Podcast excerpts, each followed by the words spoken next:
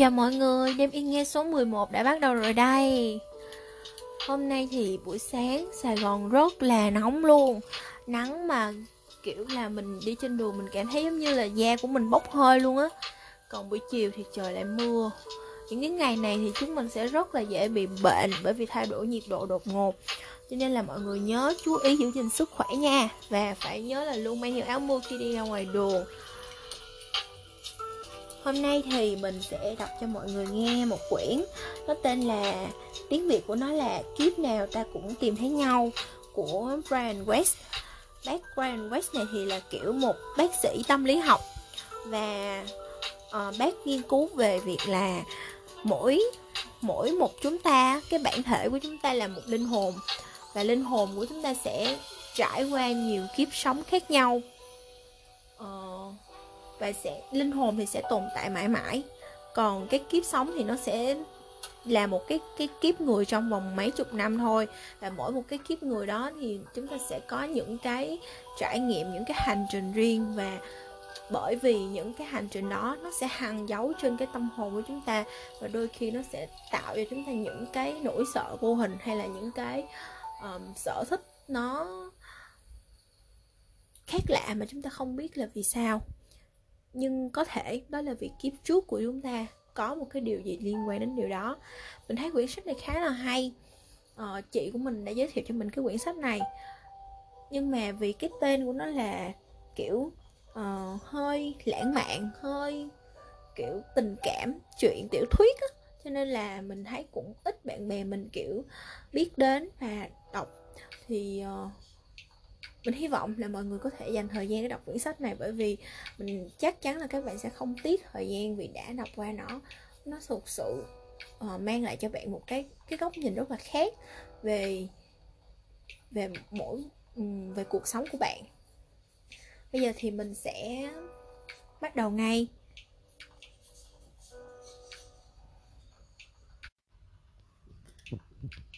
Chương 9 khi cố hồi tưởng lại, tôi đã vô thức nhìn thấy những trải nghiệm thuộc về một trạng thái tồn tại trước đây. Tôi từng sống ở Judea vào khoảng 18 thế kỷ trước. Nhưng tôi không hề biết rằng có một người như Chúa Giêsu, trong đó những người sống trong thời với mình. Ngày đó, những vì sao nhìn thấy tôi là một gã chăn cừu ở Assyria. Giờ đây, những vì sao nhìn thấy tôi là một người sống ở New Ireland. Henry David Thoreau Do phải đi công tác nên hai tuần sau đó, Elizabeth mới quay lại trị liệu buổi tiếp theo. Với cô, những chuyến công tác xa không phải là chuyện gì hiếm hoi. Nụ cười rạng ngời của cô khi kết thúc buổi trị liệu trước giờ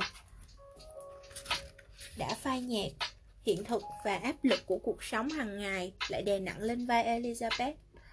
Nhưng cô vẫn muốn tiếp tục hành trình quay ngược thời gian. Cô đã bắt đầu nhớ lại những sự kiện và bài học quan trọng từ những kiếp sống khác. Cô đã nhìn thấy một tia sáng nhỏ nhoi của hạnh phúc và hy vọng. Và cô muốn nhiều hơn thế. Elizabeth nhanh chóng đạt đến trạng thái thôi miên sâu. Cô nhớ lại những viên đá có màu sắc đặc biệt, thay đổi theo ánh sáng ban ngày và ban đêm ở Jerusalem. Đôi khi là màu vàng, lúc khác lại là vàng hồng phớt hoặc màu be, nhưng rồi cũng lại quay về màu vàng. Cô nhớ lại rằng thị trấn của mình nằm gần Jerusalem với những con đường nhỏ đất đá lởm chởm, rồi những ngôi nhà, người dân, trang phục và phong tục của họ. Có một vài vườn nho, dăm ba cây sung, vài cánh đồng trồng lúa lanh và lúa mì. Nước được lấy từ chiếc giếng ở cuối đường. Có những cây sồi cổ thụ và những cây lựu ở gần giếng. Đây là thời kỳ mà Palestine thường diễn ra những hoạt động lớn về tôn giáo và tâm linh. Thời kỳ của những thay đổi, người dân không bao giờ đánh mất hy vọng, bất chấp cuộc sống khắc nghiệt, điều kiện sinh hoạt khó khăn, cũng như sự áp bức của những kẻ xâm lược tới từ Rome. Cô nhớ cha mình tên là Ali, ông là một thợ làm gốm tại nhà. Sử dụng nước giếng, ông tạo hình đất sét thành bát đĩa, chai lọ cùng nhiều món đồ khác trong gia đình mình và dân làng. thậm chí còn đem bán ở Jerusalem. Đôi khi, thương nhân ghé qua làng và mua bình, bát hoặc dụng cụ nấu nướng ở chỗ cha cô. Elizabeth mô tả kỹ hơn về bàn xoay gốm, nhịp chân của cha cô trên chiếc bàn xoay và những chi tiết khác về cuộc sống trong ngôi làng nhỏ này.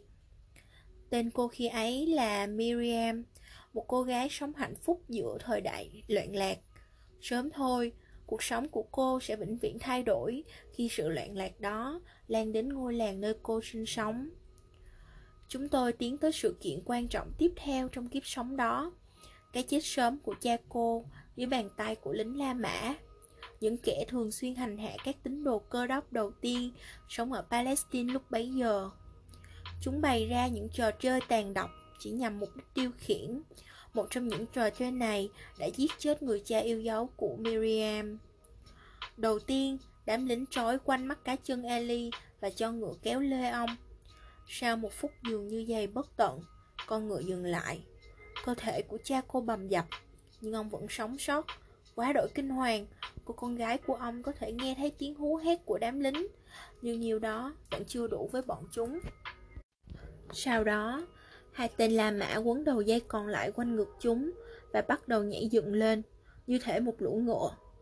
Cha cô lão đảo ngã về phía trước, dập đầu vào một tảng đá lớn. Ông bị thương nặng. Đám lính bỏ mặt ông lại trên con đường bụi bặm.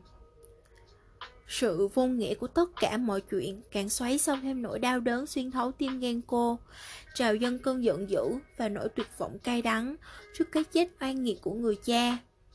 Với đám lính, đây chỉ là một trò tiêu khiển. Chúng thậm chí còn không quen biết cha cô.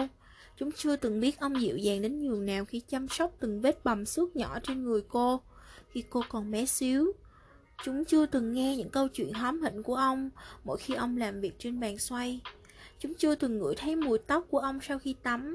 Chúng chưa từng nhận được những nụ hôn và những cái ôm của ông. Chúng chưa từng sống cả đời bên cạnh người đàn ông dịu dàng và chu đáo này. Vậy mà chỉ trong một vài phút kinh hoàng, chúng đã cướp đi một cuộc đời tươi đẹp và lấp đầy những năm tháng còn lại của Miriam bằng một nỗi đau không bao giờ có thể chữa lành, một sự mất mát không gì thay thế được, và một cái hố không bao giờ có thể san lấp, chỉ để tiêu khiển. Sự vô nghĩa ấy như dán một cái tát vào cô, những giọt nước mắt của nỗi đau và thù hận hòa lẫn vào nhau. Cô ngồi xuống nền đất bê bết máu, ôm lấy đầu cha đặt vào lòng mình rồi khẽ đung đưa. Ông không thể nói được nữa, máu chảy ra từ khóe miệng ông. Cô có thể nghe tiếng gầm gừ trong lòng ngực ông mỗi khi ông cố gắng thở. Cái chết đã cận kề, ánh sáng trong mắt ông ngã màu hoàng hôn, báo hiệu cái kết của cuộc đời. Con yêu cha, cô khẽ thì thầm, buồn bã nhìn vào đôi mắt tối tăm của ông. Con sẽ luôn yêu cha. Đôi mắt mơ hồ của ông nhìn lại về phía cô và chớp mắt đầy thấu hiểu. Trước khi nhắm lại lần cuối cùng, cô tiếp tục ngồi đung đưa cho đến khi mặt trời lặn. Gia đình cô và người dân trong làng nhẹ nhàng gỡ xác ông ra khỏi cô để chuẩn bị chôn cất. Trong tâm trí, cô vẫn có thể nhìn thấy đôi mắt của cha mình. Cô tin chắc rằng ông sẽ hiểu trong khi đang ngồi lặng người trước nỗi tuyệt vọng sâu thẳm của Elizabeth, tôi nhận thấy máy ghi âm không hoạt động. Tôi thay một cuộn băng mới vào. Đèn báo hiệu ghi âm lóe sáng. Chúng tôi lại tiếp tục tiến hành ghi âm. Tâm trí tôi kết nối buồn đau hiện thời của Elizabeth với nỗi đau buồn tại Palestine cách đây gần 2.000 năm. Liệu đây lại có phải là một trường hợp mà nỗi đau thời xa xưa đang làm trầm trọng thêm nỗi đau hiện thời. Liệu những trải nghiệm về luân hồi và những nhận biết về sự sống sau cái chết có chữa lành được nỗi đau này hay không? Tôi tập trung trở lại với Elizabeth, tiến về phía trước, đi tới sự kiện quan trọng tiếp theo trong kiếp sống đó. Tôi chỉ dẫn, không có gì cả. Cô trả lời, nghĩa là sao? Không có gì đặc biệt xảy ra cả Tôi có thể nhìn thấy mọi chuyện sau đó Nhưng không có gì xảy ra Không có gì cả ư Đúng, không có gì Cô kiên nhẫn lặp lại Cô có kết hôn không? Không, tôi sống được Không lâu lắm Tôi không quan tâm đến chuyện sống chết Tôi không thực sự chăm sóc bản thân mình. Cái chết của người cha đã ảnh hưởng sâu sắc đến cô Khiến cô suy nhược sức khỏe nghiêm trọng Và sớm qua đời. Tôi đã rời khỏi cơ thể ấy Elizabeth thông báo. Giờ cô đang thấy gì? Tôi đang trôi nổi, trôi nổi Giọng cô nhỏ dần. Ngay sau đó cô lại lên tiếng Nhưng những lời nói không phải của cô. Giọng nói này trầm hơn và rất giàu nội lực Giống như Catherine. Elizabeth có thể làm điều mà rất ít bệnh nhân của tôi làm được. Cô có thể truyền tải thông điệp từ những bậc thầy Những thực thể cấp cao vô hình, vô dạng. Tôi có thể lĩnh hội được những thông điệp tương tự mỗi khi thiền Nhưng khi nghe bệnh nhân nói Từ ngữ dường như mang ý nghĩa rõ ràng hơn.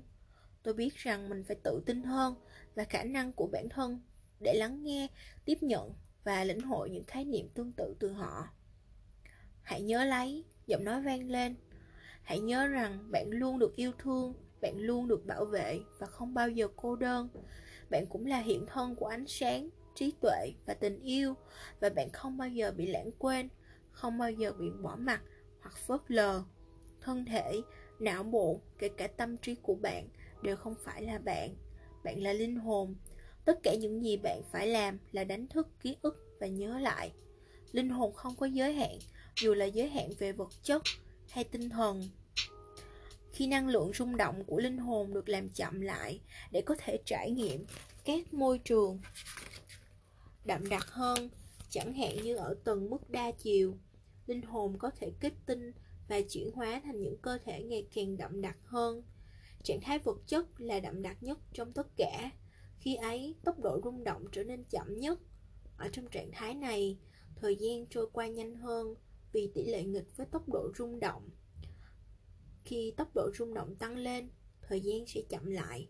Đây là lý do dẫn đến những khó khăn trong việc lựa chọn đúng cơ thể, đúng thời điểm để quay trở lại trạng thái vật chất. Do thời gian không tương ứng, cơ hội có thể bị bỏ qua. Có rất nhiều cấp độ của ý thức và nhiều trạng thái rung động. Bạn không cần phải biết tất cả những cấp độ này.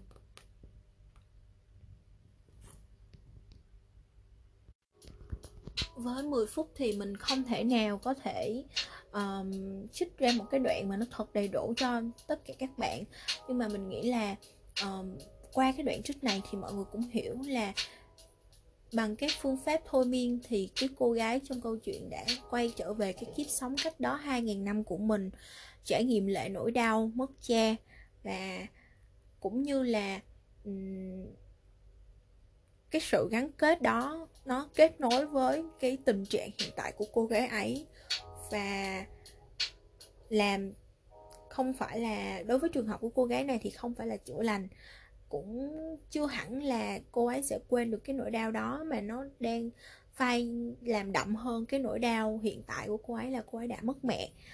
Thì uh, hy vọng là các bạn sẽ thích cái câu chuyện này và nếu mà các bạn muốn mình đọc hết cái câu chuyện, cái quyển sách này thì mọi người có thể email cho mình nha. Email mình để ở dưới đêm yên nghe chấm phút a gmail com. Và mình là thanh tuyền. Chúc các bạn ngủ ngon.